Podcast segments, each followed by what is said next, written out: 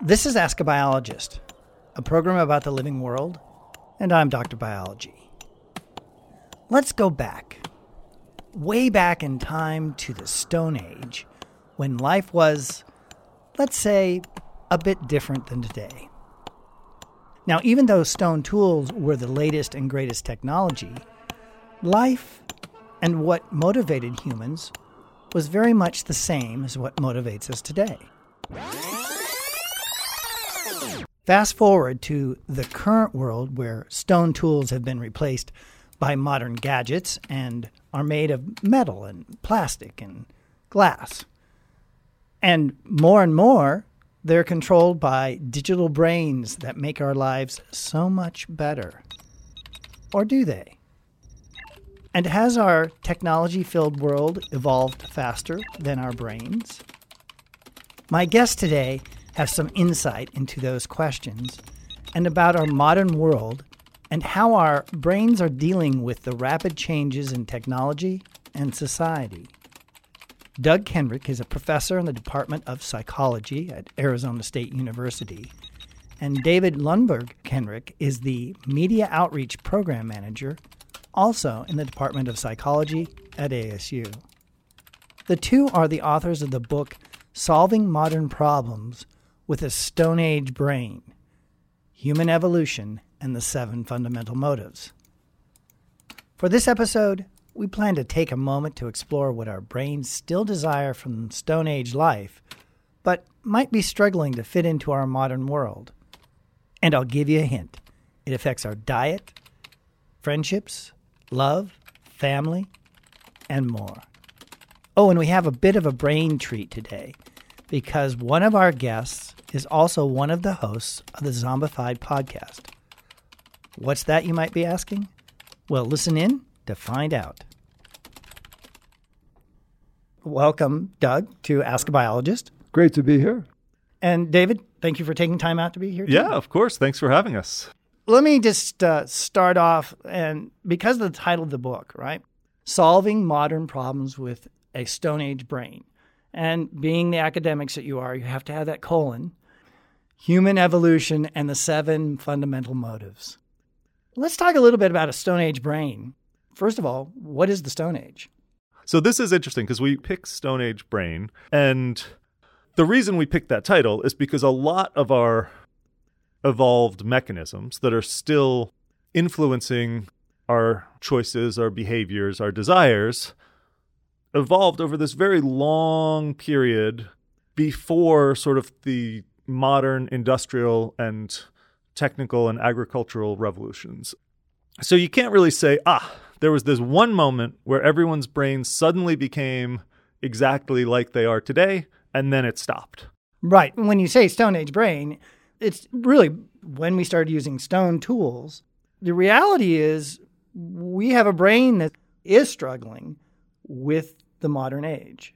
Yeah, I think so. It's almost like um, I wouldn't say a handicap, but there's this residual mode of the brain that as I was reading the book, I'm thinking, oh, that's that's why those things are happening.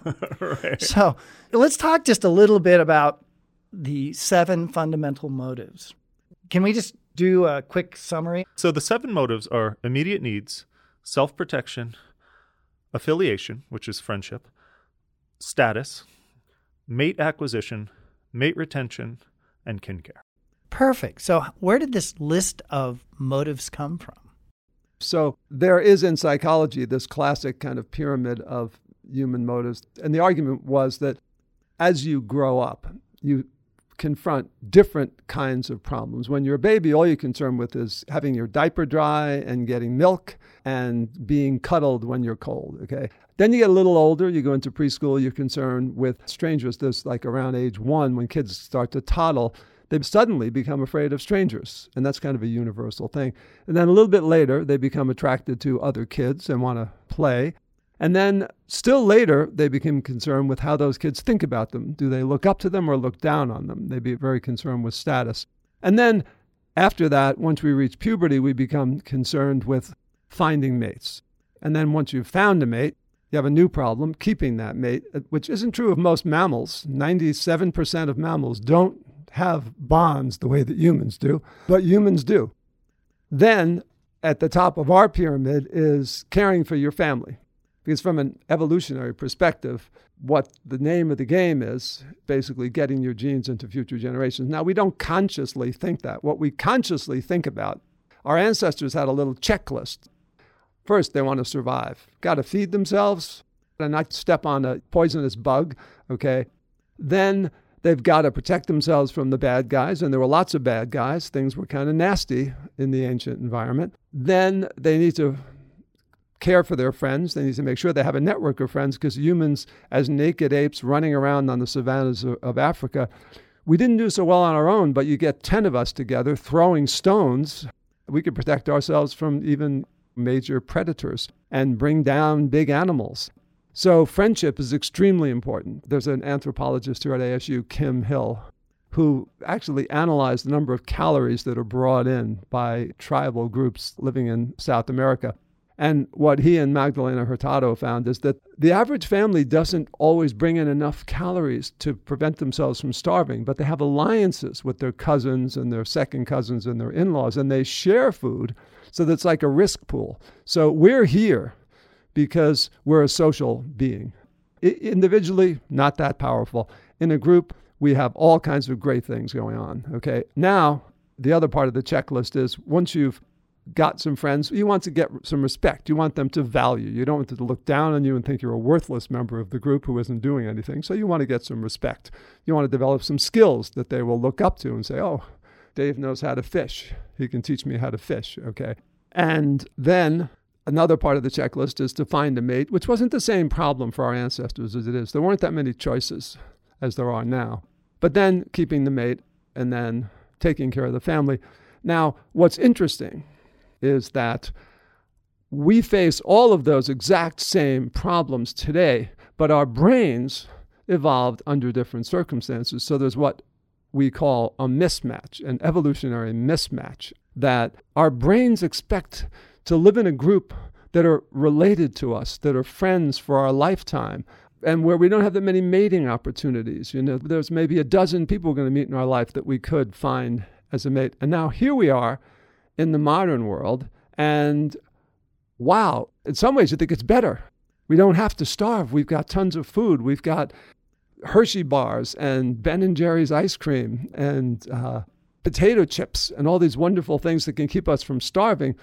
But that makes a new problem because the United Nations now says that many more people die from diseases related to obesity right, than from so, starvation. Right, diet you just brought up diet, and actually, diet is one of the four things that I wanted to talk about. Let's talk a little bit more about how diet, what we have today, and what we were doing in the past, and how there's that mismatch. Sure. So, diet is a perfect example, right? Where this food insecurity is becoming rarer and rarer all the time. We're now at a point where people are actually more likely to die from too much food rather than problems caused by food scarcity. Now, part of the reason for that is people aren't starving. The other problem, though, is that a lot of the foods that we're eating are not the healthiest for us. And the way foods have sort of quote unquote evolved to match our needs is really interesting because it shows people like foods that are high in sugar, right? We're evolved to want foods that are high in sugar and high in fat. And if you ever read a wilderness survival guide, it'll say bring foods that are high in sugar and high in fat because they're really hard to find in nature. So when you find them, eat them all. But now we have really good technology for producing sugary, fatty foods that taste delicious. And so we can eat more of them than we should, which I think people are sort of aware of, but even being aware of it, it's hard, right? You can know it's not good for you, but you see that food and it's really hard to avoid. Right. It's that's that control that that becomes a challenge. Uh, it's not necessarily that sugary foods, foods high in fat, are a problem for us. It's the quantity that we are consuming. right. Right. And, and it's yeah. the fact that we simply never lived in that kind of an environment. There simply weren't supermarkets in the ancestral environment, and there wasn't anything as fatty and sugary as Ben and Jerry's ice cream.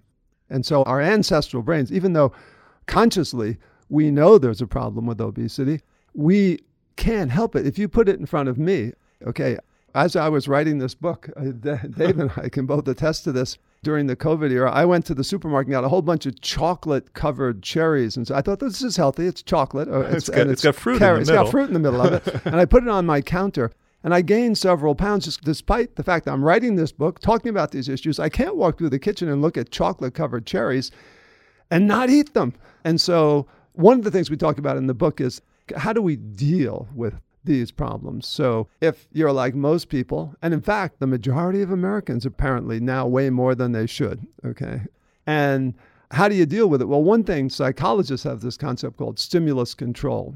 The punchline of the research was done by behaviorists uh, during the last century, but basically the research is, for this purpose, is it's very hard to resist temptation. When we see some desirable appetitive stimulus, we want to eat it. And so the trick is to control your environment. The trick is not to have the stimuli there. Don't put chocolates on the counter. Don't have them in your office or whatever. Don't have them in your school lunch bag, for example.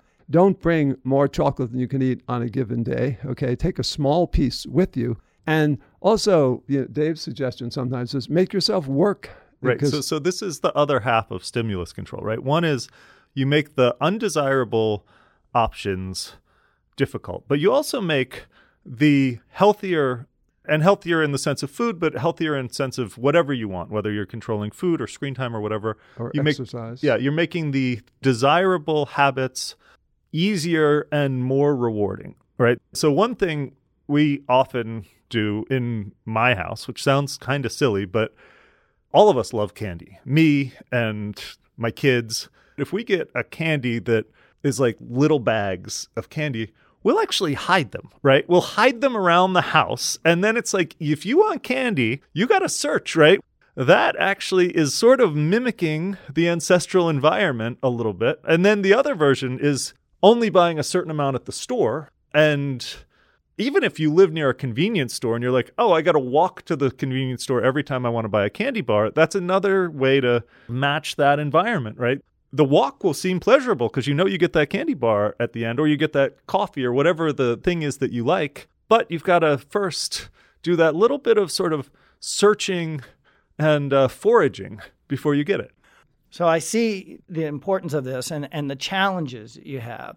There's another one of the things on the checklist that is very challenging today. And it's, again, a, I think, a really big mismatch. And that's finding and keeping love. So, who wants to take that one on? The thing that's different is that in the ancestral environment, there weren't that many options.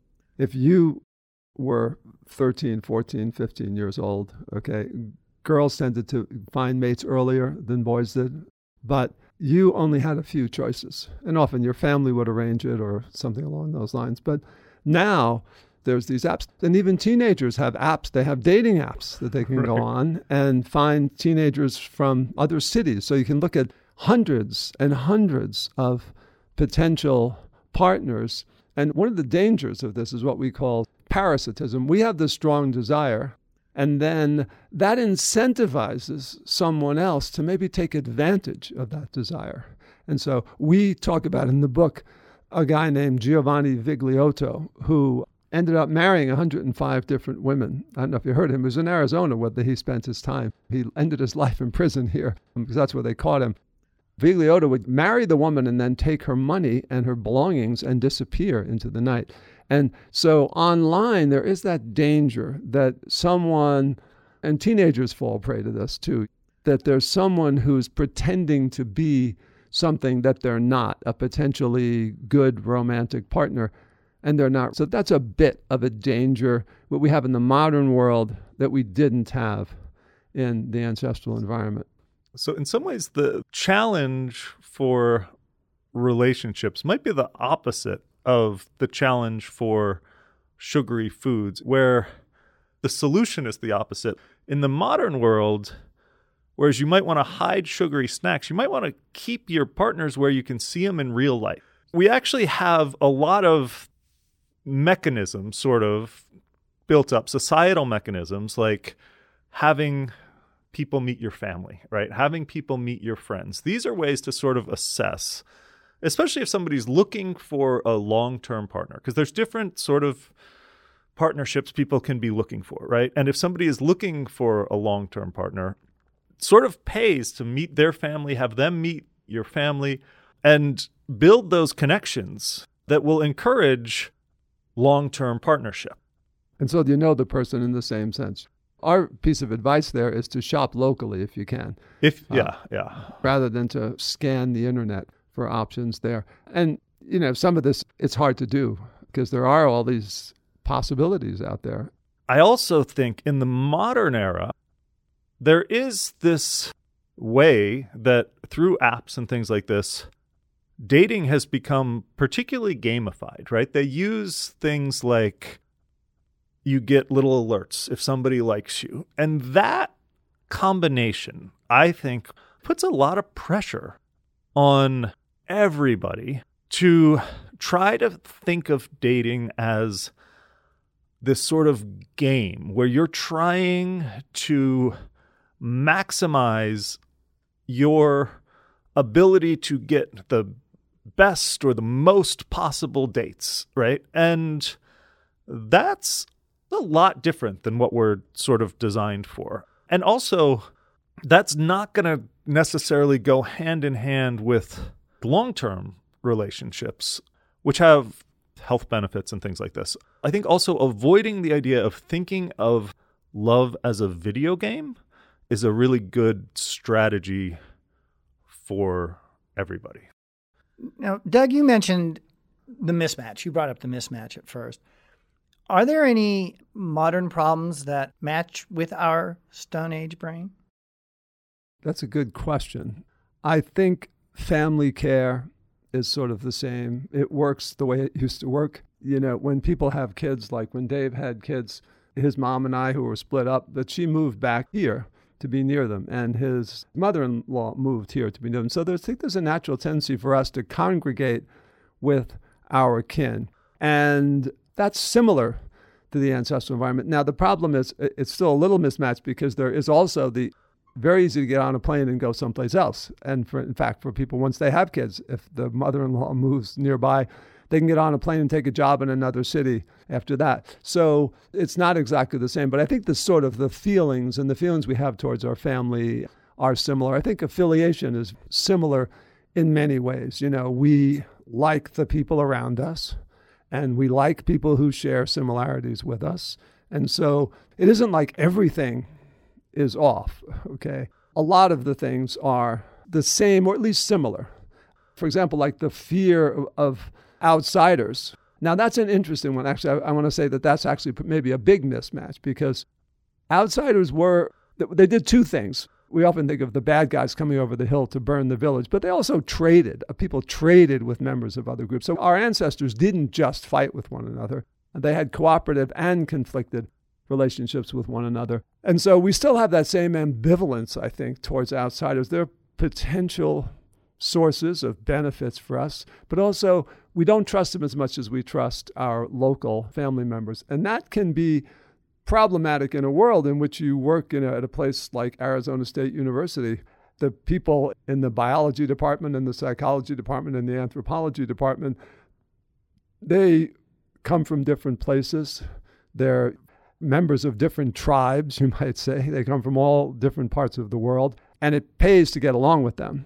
And so, to some extent, being aware of the fact that we have a natural hesitancy about people who are not well known to us and learning how to overcome that, that's an interesting problem in the modern world that just it's similar to the ancestral environment, but but not um, not exactly the same.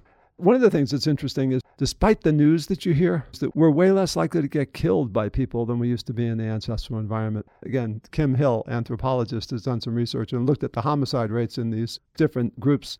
And there's a lot of debate about this, but everybody that I speak to that really knows about it. The homicide rates in a peaceful hunter gatherer group were higher than the homicide rates in the most violent city in this very violent country relative to other developed countries. We're one of the most violent. And so we are not as threatened by people. They're not as dangerous as we think they are. Why do we think they're dangerous? This is where the mismatch does come in because we want to know. I want to know is there a threat out there? Is there a dangerous person who might get me or who might hurt my children or who might hurt my family members? And so I read the newspaper and I will click on, I will actually reinforce the New York Times or Fox News or whoever it is I use as my news source for giving me scary news. So I hear about people being killed all around the world now. And I never would have heard that in the ancestral environment. So now, even though we're safer than we used to be, we probably don't feel any safer. We may even feel less safe. Right. And being a little bit on the cynical side, it seems that those news outlets have learned that's something that we gravitate towards. And so they feed more of that to us. I don't even know if it's cynical. In some sense, they're kind of like Ben and Jerry's. They're giving us what we want. We buy it, okay? And they will increase the news stories, just like Ben and Jerry's will put more chocolate in if more chocolate is what we want the news media will put in more stories about violence if that's what we want to hear about. And sadly, in the same way we buy Ben and Jerry's, we buy scary news. There was one analysis that looked at the most popular news headlines over like a 20 year period. And of the top six of them, five were bad news. In other words, we buy it. I think it's always really tempting to think that when there's a mismatch, there's some nefarious force behind it saying, haha, we're, we're going to scare people. But my guess is if you were to look at probably Ben and Jerry's, they made the ice cream they thought tasted the best. And probably the people who write scary stories, they're writing them because they're scared too, right? And so there are these ways, these sort of technological and cultural things also just evolve. You might even say we're our own worst enemies when it comes to some of this. Uh, yeah. It's our motives that drive the market. So, your book from its cover and its title, it turns out to be an amazing self help book.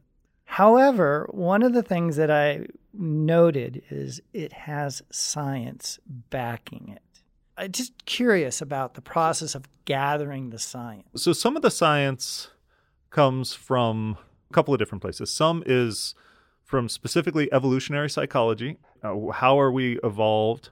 Some of it is from general psychology, right? So some of these studies, like helping people, it's just looking at sort of correlational and causal studies about what actually makes people happier because we know those hold true because we have science on them.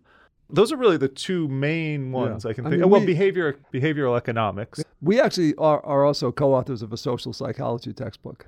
And ever since Dave was a little kid, I had a general psych text when he was 12 years old. He was helping me edit the book. Uh, and so we've been talking about these things and we're talking about research. Dave's job at Psych for Life, it's not just about smart people saying things that sound smart, like they might on the Oprah Winfrey show, and some of those people are, are, are telling you correct things. But Psych for Life is concerned with actually scientifically validated, because sometimes there's debating theories. You know, the classic theory of economics was do what's right for yourself, you know, get as many resources as you can. And it turns out that that's a bad strategy in real social relationships. You don't want to be counting what you give to your partners, okay? And there's this funny research that shows that economists do worse in games when they're basically trying to win money and you have the possibility of, you know, like the prisoner's dilemma where you you do better if you don't act completely selfishly. Economists can't do it, but non economists can. So there's research evidence that pits these different theories against each other. And so that's kind of what Dave does with Psych for Life, and it's kind of like what we do in this social psych book. Yeah. So so I would actually say so the the science of behavior change is in and of itself this emerging field, right? Psychology has often looked at just why do we do what we do? And then figuring out how to translate that into, well, how do we do what will actually benefit us is a whole other big question that we, I think, as a scientific community, we're really just starting to get a sense of specifically what sorts of things should people do with this knowledge? What works? What works? What works and what doesn't? Because some stuff doesn't work. I, Uh, let me just add uh, one other thing that classically psychology was associated with treating people who had serious problems, you know, depression, major depression, schizophrenia, you know, extreme levels of anxiety that let them not go out of the house. There's a development in the last 20, 30 years called positive psychology, which is basically just trying to look at let's do some research, not just on the things that cause us to break down, but let's do some research on the things that cause us to be more fulfilled, more courageous, you know, more creative. And it turns out that science can be applied. People used to think, oh, that's all sort of just, you know, you go with your feelings. False. you know, science can be applied to these seemingly ethereal topics. Science can be applied to love. Okay. What exactly is love? What are the circumstances under which it does well or doesn't do so well? There's actually good research on the question you were asking before. What is the difference between couples who are fighting with one another and who get along with one another. We actually know the answer to some of these things now. And that's becoming more and more of a thing. Trying to scientifically ask the question of compare the different alternatives, the different hunches that we have. Some of them are right, some of them are wrong. And so that's where a lot of this comes from. So, so I just want to give one quick sort of answer to the question of how do we use science to determine what people should do, right? Our co author Bob Cialdini has this term full cycle psychology, which is you start in the lab, you come up with a theory of behavior, right? We think people should do this because of this. And that can be based on evolution, that can be based on whatever you want. Then you go out and you test it out in the real world and you see if you give someone a dollar, are they more likely to do you a favor in return, right? And then you take that back to the lab to write that up and to turn that into a scientific paper. And I think that's the best way to sort of ensure that you have things that are sound in terms of scientific theory, but then also really hold up out in the real world is to test them out in the real world. Right. And as Doug said, there are competing theories that all science disciplines have.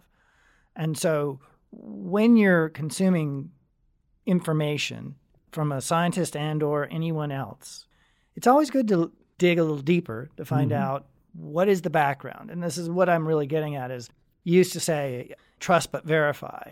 Well, now I'm kind of saying, well, verify then trust. right. uh, and so it's an interesting thing that in today's environment that we need to do a little more due diligence can I offer one caveat though, in terms of this idea of this trust but verify? The stories that we use, they're illustrative, and everybody's situation is different. And this is one of the key takeaways I hope people take from this book is that life is about trade offs and assessing, consciously assessing what trade offs are right for you is really important, right? You can look and see that this is what works for this group this is what worked for this other person in this case study. You should then look at this and say, well, are these factors the same for me? And what do I want? That's one of the key things I would hope people take away is don't live exactly like anybody that we mention in the book. Just use them as examples while you assess what works. On that note, we move to a section of this podcast where I ask three questions of all my guests. I'll start with Doug. The first question is When did you first know you wanted to be a scientist?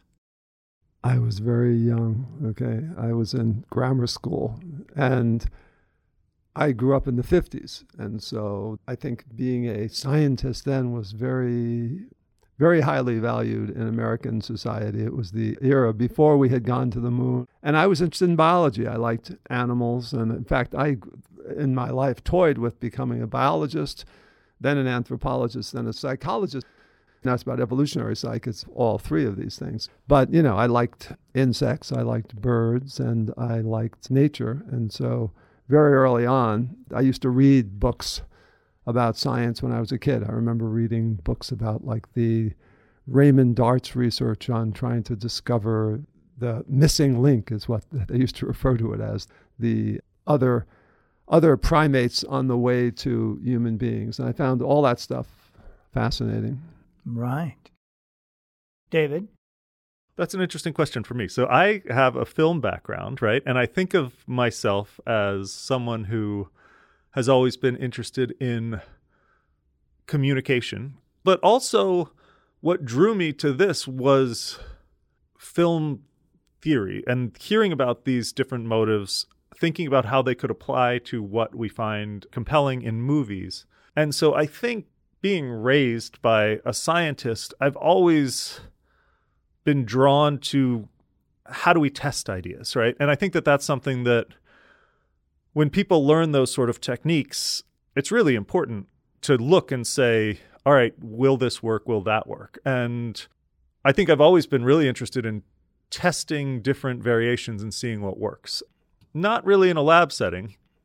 I think, honestly, part of how I became a scientist, I think, is the world is changing in such a way where whatever you do, you need to collect data and you need to be able to analyze data and you need to be able to use that data to determine what works and what doesn't. Because when I think about my current job at Psych for Life, we're all about seeing if somebody tries this module, does it help their life? If somebody tries this module, does it help their life? Right. And so I think we're just moving towards a world where everybody's got to do some science when we started writing this book, we actually were writing a book to kind of blend Dave's interest in film and my interest in psychology, because Dave had had this idea that when he looks at these movies, that the themes that you see in great movies and in great novels are actually the same kinds of themes that we and our ancestors had to deal with. Harry Potter, he's really he's down at the bottom of the heap, okay? He's being treated like dirt his parents are dead. He's disconnected from his family. Same thing with Katniss Everdeen. Her father's dead. She can't get food. And there's these gigantic status differences. There's the people in Katniss Everdeen's life. There's the people in District One, and she's in this this sort of you know mining district where they don't have any resources or any status, and they're looked down upon. And so the name of these stories is often going from a position where you don't have your family with you, and uh, having to cooperate with a group of friends in order to move up and get ahead in life. And so a lot of why we find great literature so engaging and why, you know, even kids get so turned on by these stories is because they're tapping into these exact kinds of problems that humans have always had. Our brain, we get excited by, oh, how do you do that? It, what if, in fact, you've lost all your relatives and there's bad guys out to get you, what do you do? And I think the other big thing they tap into with these seven motives is these trade offs, right? How do you accomplish all of these? How do you protect the people you care about? And what do you do when you have to choose between gaining status and protecting the people you care about? That's a thing I think Harry right. Potter always worries about. The Hunger Games, you know, Katniss Everdeen, she could win the Hunger Games easily by killing Peeta, but she likes Peeta. And so all these sort of questions of choosing different mates and choosing between these different aspects of our lives, I think is really fascinating in movies and in life. Absolutely. And now that we know where the two of you got started in science, and even a bit more, for this next question, I'm going to take it all away. What would you be or do if I took it all away and you were able to pick a different career? I have two that pop into my head right away, and they're connected. And both of them are, are pretty far. Well, at first glance, might seem pretty far from what I'm doing now. One is a farmer. I really like the idea of just living out in the middle of nowhere and living off the land. At home, I'm always trying to grow things in my garden.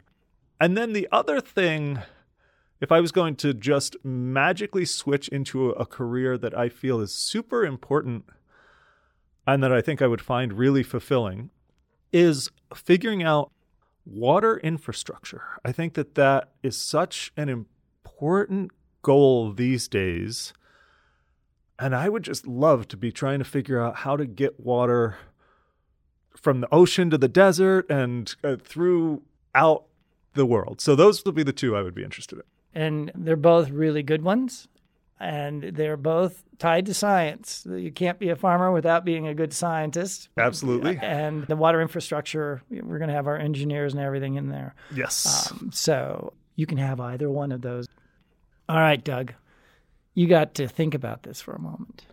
I actually think that, so I'm friends with John Alcock, who studies insects uh, and is a good bird watcher. Um, I could see being an ornithologist, to tell you the truth. I mean, I don't have great skills at it. I started off majoring in biology in college, and if I had known about what John Alcock did, that might be what I would be doing right. today. John was a guest on Ask a Biologist Oh, as well, yes, and has written for us. Uh, he's Oh. quite a well known author, both in the textbook world Mm-hmm. and in the popular science world. All right, so the last question What advice would you have for someone who wants to become a scientist or a psychologist? What advice would I have? Well, I have a teenage son who's just starting ASU. He is going to be an architect. At least that's his plan now. He's not really sure. But when I look at people of his generation, if I were to say, if you wanted to be a researcher, I could give you very practical advice, work in labs and so forth. But I think one of the things is enjoy yourself, enjoy the learning. You know, it's like, look, our brain is designed to want to solve, as you pointed out, even young kids were always solving problems. Let that go free, okay? Take courses that are really fun for you. And then when you find something that's really the most fun, then that's what you should do. I'm still working well past retirement age, and it's because I love what I do. Just in the same way that kids love computer games, okay? I love uh, being able to write, but it's solely because I, I don't have a lot of skills. I couldn't have been a farmer, okay? I couldn't have been an athlete. A lot of the things I couldn't do, I'm not tough enough to become a cop or something. And so it turns out that I was good with words, okay? And so I thought of being a writer. That was my second answer would have been to be like a novelist or something like that. The other thing that there's the famous Ben Hogan quote golf is a game of luck. The more I practice, the luckier I get. And so you pick the thing that you love and spend a lot of time on it. Try to do the best, not in a competitive way, but in a self improvement way. It's like just enjoy the process of learning the thing that you love the most. And then that will probably take you a long way. All right. David, what would you One thing I would say is don't be limited by the current jobs that exist. When I was a kid and I went to film school, people were shooting film on actual film stock. And when that changed to digital, it changed not only the way movies were made, but the way movies are watched. Now people watch short things on their phone, they listen to podcasts, all these sorts of things.